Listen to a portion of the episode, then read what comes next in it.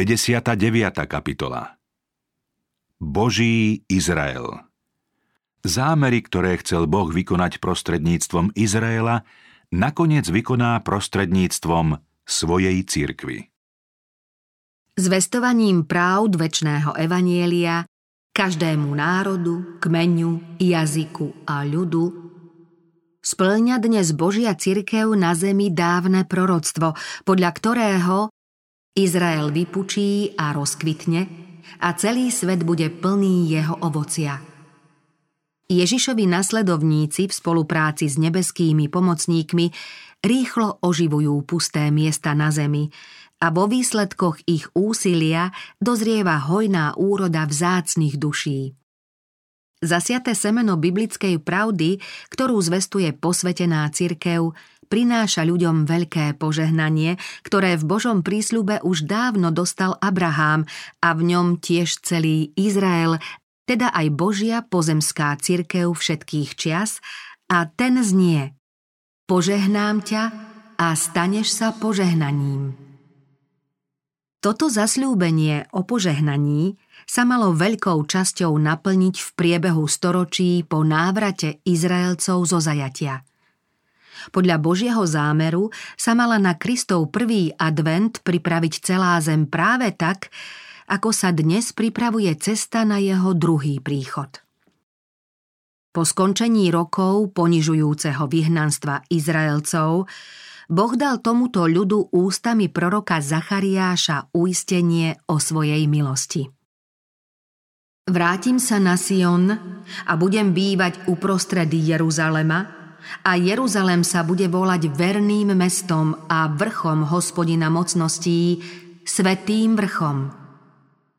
O svojom ľude povedal, ja im budem Bohom verne a spravodlivo. Podmienkou splnenia týchto zasľúbení bola poslušnosť. Hriechy, ktoré Izraelci páchali pred zajatím, sa už nemali opakovať – Hospodin napomínal tých, ktorí sa podielali na obnove týmito slovami. Vynášajte spravodlivý rozsudok a dokazujte lásku a milosrdenstvo jeden druhému. Neutláčajte vdovy ani siroty, cudzincov ani chudobných a nikto nech nezmýšľa zlé v srdci jeden proti druhému. Hovorte pravdu každý so svojim blížnym – Prisudzujte pravdu a blahodarné právo vo svojich bránach. Všestranná odmena bola prisľúbená všetkým, ktorí sa budú správať podľa týchto zásad spravodlivosti. Hospodin povedal Rozsievať budem pokoj. Vinič vydá svoje ovocie, zem vydá svoju úrodu a nebesá vydajú svoju rosu. A to všetko dám do vlastníctva zvyšku tohto ľudu. Dom Júdov a dom Izraela, ako ste boli kliatbou medzi národmi, teraz vás vyslobodím a budete požehnaním. Babylonské zajatie úspešne pomohlo vyliečiť Izraelcov z uctievania rytín a obrazov. Po návrate domov začali veľmi pozorne dbať o náboženskú výchovu a všímať si posolstvo knihy zákona a prorokov o uctievaní pravého Boha. V postavenom chráme mali možnosť konať obradné služby vo svetini. Pod vedením Zerubábela, Ezdráša a Nehemiáša sa znova zmluvne zaviazali, že budú dodržiavať všetky hospodinové prikázania a ustanovenia. Nasledujúce obdobie blahobytu teda svedčí o tom, že Boh je ochotný kajúcný ľud prijať a odpustiť mu. No aj napriek tomu sa znova krátko zrako odvracali od svojho vznešeného cieľa a sebecky si privlastňovali to, čo bolo dané všetkým na uzdravenie a bohatý duchovný život. Takéto obchádzanie Božieho zámeru bolo najvýraznejšie za proroka Malachiáša. Tento hospodinov posol veľmi prísne vystupoval voči neprávostiam, ktoré izraelský národ olupovali o životné blaho a duchovnú silu. Pri karhaní hriešnikov nešetril ani kňazov, ani ľud. Hospodinovo slovo k Izraelovi prostredníctvom Malachiáša znamenalo, že sa nesmie zabúdať na poučenie z minulosti a že treba verne zachovávať hospodinovú zmluvu. Božie požehnanie sa dá získať len úprimným pokáním. Prorok napomínal Teraz si naklonte Boha, aby sa zmiloval nad nami – Nijaké dočasné zlyhanie Izraela však nemohlo zmariť odveký plán spasenia ľudstva. Prorokom oslovený ľud si mohol jeho posolstvo aj zľahčiť, ale hospodinové zámery speli neochvejne k svojmu splneniu. Prostredníctvom svojho posla oznámil. Od východu slnka až po jeho západ je veľké moje meno medzi národmi, a na každom mieste prinášajú môjmu menu kadidlo a čistú obeď. Lebo veľké je moje meno medzi národmi. Zlyhanie Izraela Hospodin kedysi uzavrel s Lévyho synmi zmluvu života a pokoja. Keby ju Izraelci zachovávali, mohlo im to priniesť nevýslovné požehnanie.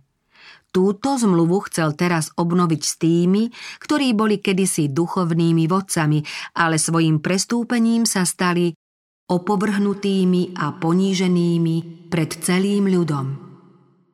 Priestupníci boli vážne upozornení na blížiaci sa deň súdu, pri ktorom hospodin každého z nich potresce. Nikto však nemusel strácať nádej. Malachiášové proroctvá o súde sprevádzala výzva, aby sa nekajúcni zmierili s Bohom. Hospodin ich vyzýval. Navráťte sa ku mne a ja sa navrátim k vám. Takéto pozvanie by mal prijať každý. Boh sa prosebne obracia na svoje poblúdené deti, aby sa k nemu vrátili a znova s ním začali spolupracovať na jeho spásnom diele. Vystiera svoju ruku, aby zachytil ruku Izraela a pomohol mu ísť úzkou cestou seba zaprenia a sebaobetavosti, aby mali všetci podiel na jeho dedičstve ako Božie deti. Príjmu toto pozvanie? Pochopia, že je to ich jediná nádej? So zármutkom čítame, že Izraelci začia z Malachiáša váhali, či majú potlačiť svoju píchu, ochotne poslúchnuť a úprimne spolupracovať. Vo svojej odpovedi ospravedlňovali vlastne sami seba. Ako sa máme vrátiť? Hospodin pripomína jeden zo zvláštnych hriechov svojho ľudu, keď sa pýta, či smie podvádzať človek Boha, keď vy ma podvádzate? Tento ľud ešte stále nie je presvedčený o svojom hriechu a preto sa pýta Ako ťa podvádzame? Hospodinová odpoveď je skutočne jednoznačná. Desiatkami a pozdvihovanými obeťami. Zasiahnutí ste kliatbou a predsa ma podvádzate vy, celý národ. Prinášajte celé desiatky do pokladnice a bude poživeň v mojom dome. A vyskúšajte ma týmto, vraví hospodin mocností. Či vám neotvorím okná nebies a nevylejem na vás až nadbytok požehnania. Pohrozím pre vás kobylkám, takže vám neskazia plodiny zeme a vinič vám nebude neplodný na poli, vraví hospodin mocností. Blahoslaviť vás budú všetky národy, lebo budete obľúbenou krajinou, vraví hospodin mocností. Boh požehnáva dielo usilovných rúk, aby mu ľudia mohli vrátiť, čo mu patrí. Dáva slnečný svit i dážď, podporuje klíčenie rastlín, človeka obdarúva zdravím a schopnosťou získavať prostriedky. Z jeho štedrej ruky pochádzajú všetky požehnania a od ľudí chce len prejav vďačnosti v určených desiatkoch a obetiach, vďačných, dobrovoľných a kajúcnych. Časť svojich prostriedkov majú venovať Božej službe, aby Božia vinica nespustla. Majú sa zamyslieť nad tým, čo by na ich mieste urobil hospodin – v modlitbe mu majú zveriť všetko, s čím si nevedia rady. nezištne sa majú zaujímať o pokračovanie Božieho diela vo všetkých častiach sveta. Posolstvá, ktoré im oznámil posledný starozmluvný prorok Malachiáš, ako aj útlak od pohanských nepriateľov, priviedli nakoniec Izraelcov k poznaniu, že skutočné blaho závisí od toho, ako poslúchajú Boží zákon. Poslušnosť mnohých však nebola výrazom viery a lásky, ale nízkych a sebeckých pohnútok veľkolepou bohoslužbou chceli prispieť k sláve národa. Vyvolený ľud sa nestal svetkom svetu, ale z opatrnosti pred zvodnou modloslužbou sa pred ním uzavrel. Boh dal ustanovenia, ktoré zakazovali uzatvárať manželské zväzky medzi Božím ľudom a pohanmi a nedovoľovali zúčastňovať sa na modloslužbe okolitých národov. Tieto príkazy ľudia tak poprevracali, že medzi Izraelcami a ostatnými vznikol vysoký múr, ktorý oddelil tieto národy od požehnaní, ktoré mal Boží ľud podľa zámeru Všemohúceho priniesť svetu. Samospravodlivosť Židia sa vlastnými hriechmi sami odlučovali od Boha. Nepostrehli veľký duchovný význam symbolických služieb – Spoliehali sa len na vlastné skutky a verili v spasiteľnosť prinášaných obetí namiesto toho, aby verili zásluhám toho jediného, ktorý bol zmyslom celého ich obradného systému.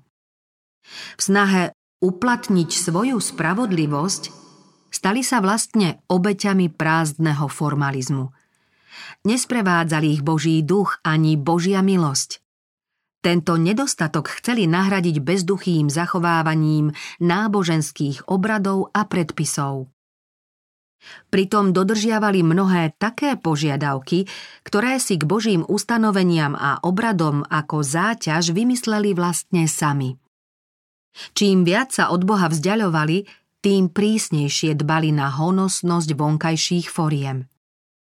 Kvôli zbytočným a neľahkým požiadavkám ľud nemohol zachovávať príkazy Božieho zákona. Významné zásady spravodlivosti zjavené v desatore a slávne pravdy zvýraznené v symbolickej službe boli tiež zahmlené a zavalené nánosom ľudských ustanovení a zvykov. Kto chcel úprimne slúžiť Bohu a podľa kňazských a kráľovských predpisov sa snažil dodržiavať celý zákon, vzdychal pod ťažkým bremenom. Izraelci ako národ sa v mysliach aj v živote tak vzdialili od Boha, že pri všetkej túžbe po príchode Mesiáša nemohli mať správnu predstavu o povahe a poslaní zasľúbeného vykupiteľa. Oni vlastne ani netúžili po vykúpení z hriechu, po Božej sláve a pokoji v svetosti, ale iba dychtili po vyslobodení z područia svojich národných nepriateľov a po obnove svojej pozemskej vlády. Mesiáša očakávali ako víťazného dobyvateľa, ktorý zlomí jarmo utláčateľa a Izrael vyvýši nad všetky národy. Satan im tak ovládol srdcia, že prichádzajúceho spasiteľa nakoniec zavrhli. Pre svoju píchu a nesprávnu predstavu o jeho povahe a poslaní nevedeli rozvážne hodnotiť dôkazy o jeho mesiášstve. Židovský národ čakal vyše tisíc rokov na zasľúbeného spasiteľa. K tejto udalosti upierali Izraelci všetky svoje nádeje – Celý ten čas ospevovali jeho príchod v piesňach a v proroctvách, pri chrámových obradoch a rodinných modlitbách. Keď potom prišiel, ani ho nespoznali. Do svojho vlastného prišiel a jeho vlastní ho neprijali. Pre svoju lásku k svetu im bol tento skvozd neba ako koreň z vyprahnutej zeme. Podľa nich nemal postavy ani dôstojnosti. Nenašli v ňom krásu, pre ktorú by si ho mali obľúbiť. Celý život Ježiša Nazareckého medzi Židmi bol vlastne výčitkou ich sebectvu. To sa prejavilo v ich neochote uznať oprávnené nároky vlastníka vinice, v ktorej boli len najatými robotníkmi. Pretože bol príkladom pravdivosti a zbožnosti, nenávideli ho. A pri poslednej skúške, v ktorej šlo o poslušnosť vedúcu k väčšnému životu alebo o neposlušnosť, ktorej odplatou je väčšná smrť, zavrhli svetého Izraelského. Tým vzali na seba zodpovednosť za jeho ukrižovanie na Golgote. Podobenstvo o zlých vinohradníkoch Kristus na sklonku svojho pozemského pôsobenia upozornil židovských učiteľov podobenstvom o vinici na to, že Izrael dostal mnoho požehnaní, za ktoré by mali byť Bohu vďační. Objasnil im slávny Boží zámer, ktorý môžu splniť iba svojou bezvýhradnou oddanosťou.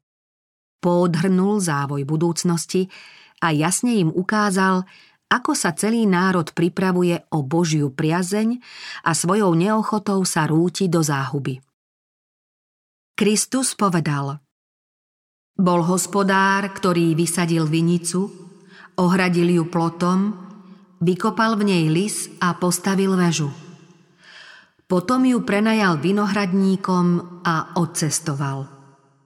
Spasiteľ tým mienil vinicu hospodina mocností, ktorú prorok Izaiáš pred stáročiami označil za dom Izraela. Kristus ďalej povedal Keď sa priblížil čas oberačky, poslal k vinohradníkom svojich sluhov, aby prevzali úrodu. Ale vinohradníci pochytali jeho sluhov, jedného zbili, druhého zabili a ďalšieho ukameňovali. Hospodár znova poslal iných sluhov, viacerých ako predtým, ale urobili im to isté. Napokon k ním poslal svojho syna, pretože si myslel, iste budú mať rešpekt pred mojím synom.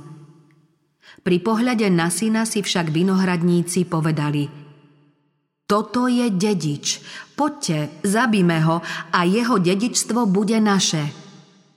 Chytili ho, vyhodili von z vinice a zabili. Keď Kristus upozornil kňazov na ich veľkú neprávosť, položil im otázku. Keď potom príde majiteľ vinice, čo urobí tým vinohradníkom? Kňazi si pozorne vypočuli toto podobenstvo, ale nenapadlo im, že je vlastne o nich a preto spolu s prítomným ľudom odvetili Zlých bez milosti zahubí a vinicu prenajme iným vinohradníkom, ktorí mu budú načas odovzdávať úrodu. Touto odpoveďou nevedomky vyniesli rozsudok sami nad sebou.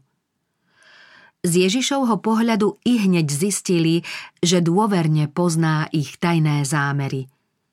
Neklamne im tu zažiarilo jeho božstvo. Vo vinároch zrazu uvideli sami seba a zvolali To chráň Boh. Vážne a so súcitom sa ich Kristus opýtal. Nikdy ste nečítali v písmach Kameň, ktorý zavrhli stavitelia, stal sa uholným kameňom. Pán to urobil. Je to divné v našich očiach? Preto vám vravím, že vám bude odňaté Božie kráľovstvo a bude dané národu, ktorý bude prinášať jeho úrodu. Kto padne na ten kameň, doláme sa, a na koho on padne, toho rozmliaždi. Kristus mohol odvrátiť pohromu od židovského národa, keby ho tento ľud prijal. Pre závisť a nevraživosť sa s ním však nezmierili. Izraelci sa rozhodli, že Ježiša z Nazareta neuznajú za Mesiáša. Zavrhli svetlo sveta a odvtedy žili v najhustejšej tme. Židov zastihlo to, čo im Kristus predpovedal. Stali sa obeťami vlastných nespútaných vášní. V zaslepenej zlobe sa navzájom hubili. Pre svoju vzdorovitosť, tvrdošínosť a píchu privolali na seba hnev rímskych utláčateľov. Jeruzalem bol zničený. Chrám ležal v rozvalinách a miesto, na ktorom bol postavený, vojaci zorali ako pole. Nepriateľ vraždil ľudských synov najkrutejšími spôsobmi. Milióny ich bolo predaných do otroctva v pohanských krajinách. Nový Izrael to, čo chcel Boh urobiť pre svet prostredníctvom Izraela, urobí nakoniec pomocou svojej cirkvy. Prenajme vinicu iným vinohradníkom. To znamená ľudu, ktorý zachová jeho zmluvu a ktorý mu bude načas odovzdávať úrodu. Hospodin má na svete vždy svojich verných zástupcov, ktorí Božie záujmy prijímajú za svoje – Títo boží svetkovia sa rátajú k duchovnému Izraelu a vzťahujú sa na nich všetky zasľúbenia zmluvy, ktoré hospodin dal v dávnych časoch svojmu ľudu. V dnešnej slobode môže Božia cirkev uskutočňovať Boží plán záchrany hinúceho ľudstva.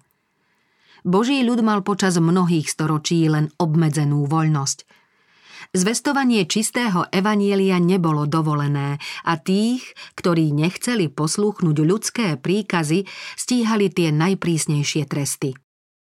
Preto veľká Božia duchovná vinica zostávala takmer neobrobená. Ľudu chýba svetlo Božieho slova. Temnota bludu a povier smrteľne ohrozovala pravé náboženstvo. Božia cirkev bola v dlhom období nelútostného prenasledovania v takom zajatí, v akom boli Izraelci počas svojho vyhnanstva v Babylone. Dnes už Božia cirkev nie je v otroctve. Duchovný Izrael má dnes také práva, aké získal Boží ľud pri vyslobodení z Babylona.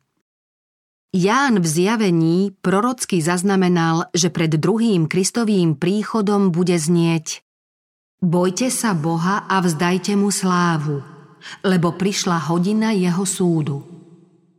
Toto nebeské posolstvo nachádza dnes odozvu u mnohých ľudí vo všetkých končinách sveta. Mocnosti zla už nevládzu držať cirkev v zajatí, lebo padol ten veľký Babylon, ktorý opájal všetky národy vínom vášne svojho smilstva – a duchovný Izrael dostal posolstvo. Výjdite z neho, ľud môj, aby ste nemali účasť na jeho hriechoch a aby sa vám nedostalo z jeho pliag. Tak ako zajatci poslúchli volanie Ujdite z Babylona a znova sa usadili v zasľúbenej krajine, tak dnes zbožní veriaci prijímajú výzvu, aby opustili duchovný Babylon. A čím skôr sa zásluhou Božej milosti dostali na novú zem do nebeského Kanánu. Keď sa začia z Malachiáša zatvrdilci posmešne pýtali, kde je Boh práva, dostali vážnu odpoveď – Vtedy zrazu príde do svojho chrámu pán a posol zmluvy. Kto znesie deň jeho príchodu? Kto obstojí, keď sa zjaví? Veď on je ako tavičov oheň a ako práčov lúch. Posadí sa ako tabič a čistič striebra a prečistí levitov – Tríbiť ich bude ako zlato a striebro a budú správne prinášať hospodinovi obete. A hospodinovi bude príjemná obeď Júdu a Jeruzalema, ako za dávnych dní a v dávno minulých rokoch. Krátko pred príchodom zasľúbeného Mesiáša na zem, Kristov predchodca hlásal posolstvo. Kajajte sa, lebo sa priblížilo nebeské kráľovstvo. Bohom povolaní poslovia aj dnes v duchu a v moci Eliáša i Jána Krstiteľa upozorňujú hinúci svet na vážne udalosti, ktoré nastanú s ukončením skúšobného času milosti a s príchodom Ježiša Krista ako kráľa kráľov a pána pánov čo skoro bude každý súdený podľa skutkov, ktoré vykonal. Hodina Božieho súdu prichádza aj na členov Božej pozemskej cirkvi, ktorí sa budú zodpovedať za to, ako varovali tých, ktorí sa rútia do záhuby. Každému človekovi na svete, ktorý je ochotný počuť, treba objasniť zásady veľkého sporu, od ktorých závisí osud celého ľudstva. Vo vymedzenom záverečnom čase skúšky, v ktorom sa s konečnou platnosťou rozhoduje o väčšnom určení každého človeka, pán neba a zeme očakáva, že jeho cirkev bude plniť svoje poslanie ako nikdy predtým. Tých, ktorých Kristus poznaním vzácnej pravdy oslobodil, pokladá za svojich vyvolených a uprednostnených spomedzi ostatných ľudí na zemi. Kristus sa na nich spolieha, že zvelebia slávu toho, ktorý ich povolal z tmy do svojho jasného svetla. Také štedré požehnanie treba sprostredkovať aj iným. Požehnaná zväzť o spáse sa musí dostať k všetkým národom, jazykom a rasám. Dávni proroci mali duchovné videnia, v ktorých zobrazený pán slávy dáva svojej cirkvi v dňoch temnoty a nevery pred jeho druhým príchodom zvláštne svetlo. V Kristovej cirkvi zažiari slnko spravodlivosti s uzdravením pod svojimi krídlami. Vtedy sa bude z každého Kristovho pravého učeníka šíriť životodarný, povzbudzujúci a uzdravujúci vplyv. Životodarné svetlo Kristus príde v najtemnejšom období dejín tejto zeme. Pomery v čase Noacha a Lóta sú verným znázornením sveta pred druhým adventom syna človeka. V Božom slove o tom čítame, že Satan vtedy vynaloží všetku svoju moc so všetkým zvádzaním na neprávosť. Pre jeho dielo je príznačný rýchly rozmach bludov a klamstiev v týchto posledných dňoch. Satan zvádza do otroctva nielen svet, ale svojimi podvodmi preniká aj do cirkví, ktoré vyznávajú nášho pána Ježiša Krista. Veľké odpadnutie bude ako zlovestná tmavá noc. Pre Boží ľud to bude čas skúšky, slz a utrpenia pre pravdu. Aj túto temnú noc však rozptýli Boží úsvit. Na Boží pokyn aj z temnôt zažiari svetlo. Na počiatku, keď zem bola beztvárna a pustá, Tma bola nad prahlbinou a Boží duch sa vznášal nad vodami, Boh povedal Buď svetlo. A bolo svetlo. Boží príkaz Buď svetlo zaznie aj v noci duchovnej temnoty. Hospodin vtedy svojmu ľudu povie Povstaň a zaskvej sa, pretože prichádza tvoje svetlo a sláva hospodinova vychádza nad tebou. Písmo hovorí, tma kryje zem a temnota národy, ale nad tebou vzchádza hospodin a jeho sláva sa zjavuje nad tebou. Kristus, z ktorého vyžaruje Otcova sláva, prišiel na svet ľuďom predstaviť Boha. Čítame o ňom, že bol pomazaný Duchom Svetým a mocou, takže chodil dobre robil a liečil všetkých. V nazareckej synagóge povedal Duch pánov je nado mnou, lebo ma pomazal zvestovať chudobným evanielium a uzdravovať skrúšených srdcom. Poslal ma oznámiť zajatým prepustenie, slepým vrátiť zrak, utláčaných prepustiť a vyhlásiť milostivý rok pánov. Svojim učeníkom potom oznámil ich poslanie. Vy ste svetlo sveta. Nech tak svieti vaše svetlo pred ľuďmi, aby videli vaše dobré skutky a oslavovali vášho Otca, ktorý je v nebesiach. Toto dielo objasnil prorok Izaiáš slovami Neznamená to lámať svoj chlieb hladnému a biedných bezprístrešných voviezť do svojho domu? Keď vidíš nahého, priodej ho a neskrývaj sa pred svojím príbuzným.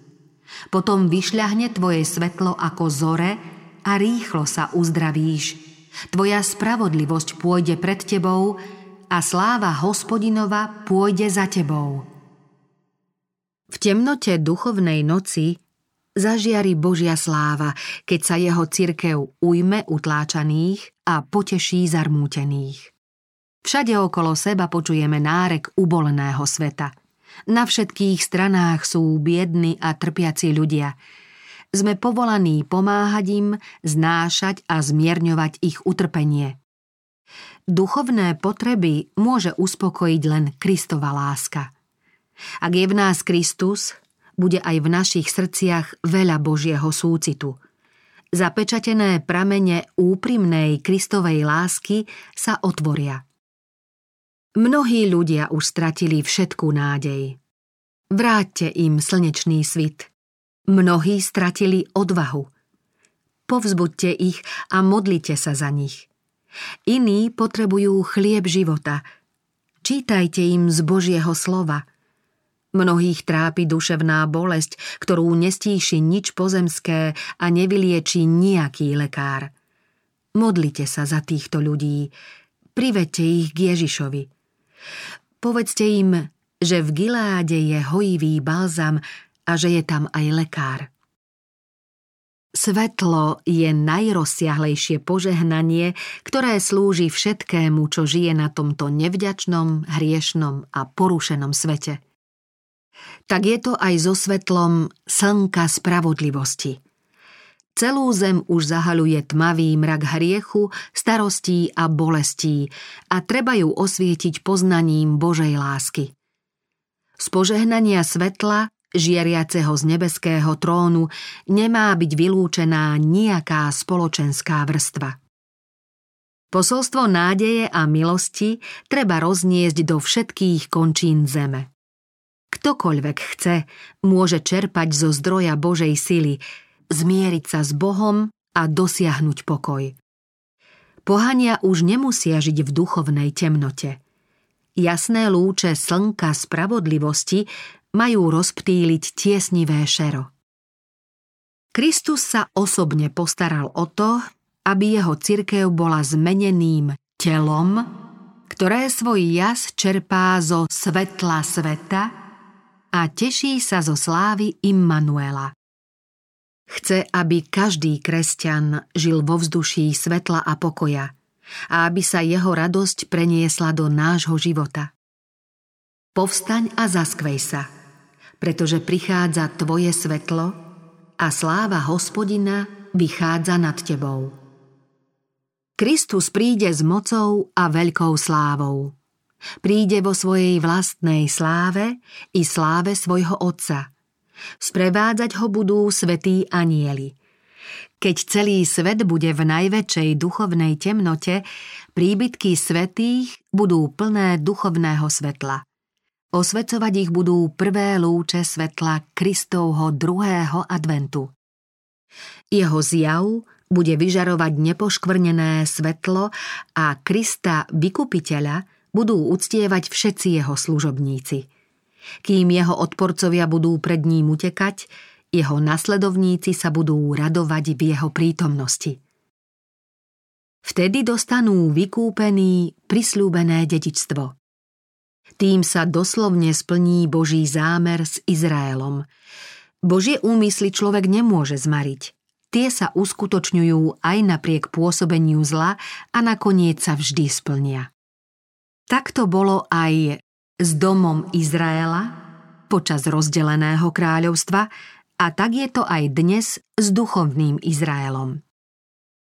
Keď prorok z ostrova Patmos hľadel ponad storočia a na obnovenej zemi uvidel oslávený Izrael, napísal o ňom. Potom som videl veľký zástup, ktorý nikto nemohol spočítať.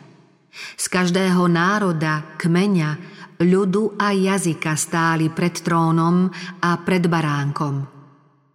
Oblečení boli do bieleho rúcha, v rukách mali palmové ratolesti a mohutným hlasom volali Spása nášmu Bohu, sediacemu na tróne a baránkovi. Všetci anieli stáli okolo trónu, okolo starších a štyroch bytostí a padli na tváre pred trónom, klaňali sa Bohu a hovorili Amen. Dobrorečenie a sláva, múdrosť a vďaka, česť, moc a sila nášmu Bohu na veky vekov. Počul som akoby hlas veľkého zástupu a ako hlas mnohých vôd, akoby hlas mocných hromov, ktorý volal Haleluja, lebo začal kraľovať pán, náš Boh vševládny. Radujme sa, plesajme a vzdávajme mu slávu, lebo on je pánom pánov a kráľom kráľov a s ním povolaný, vyvolený a verný.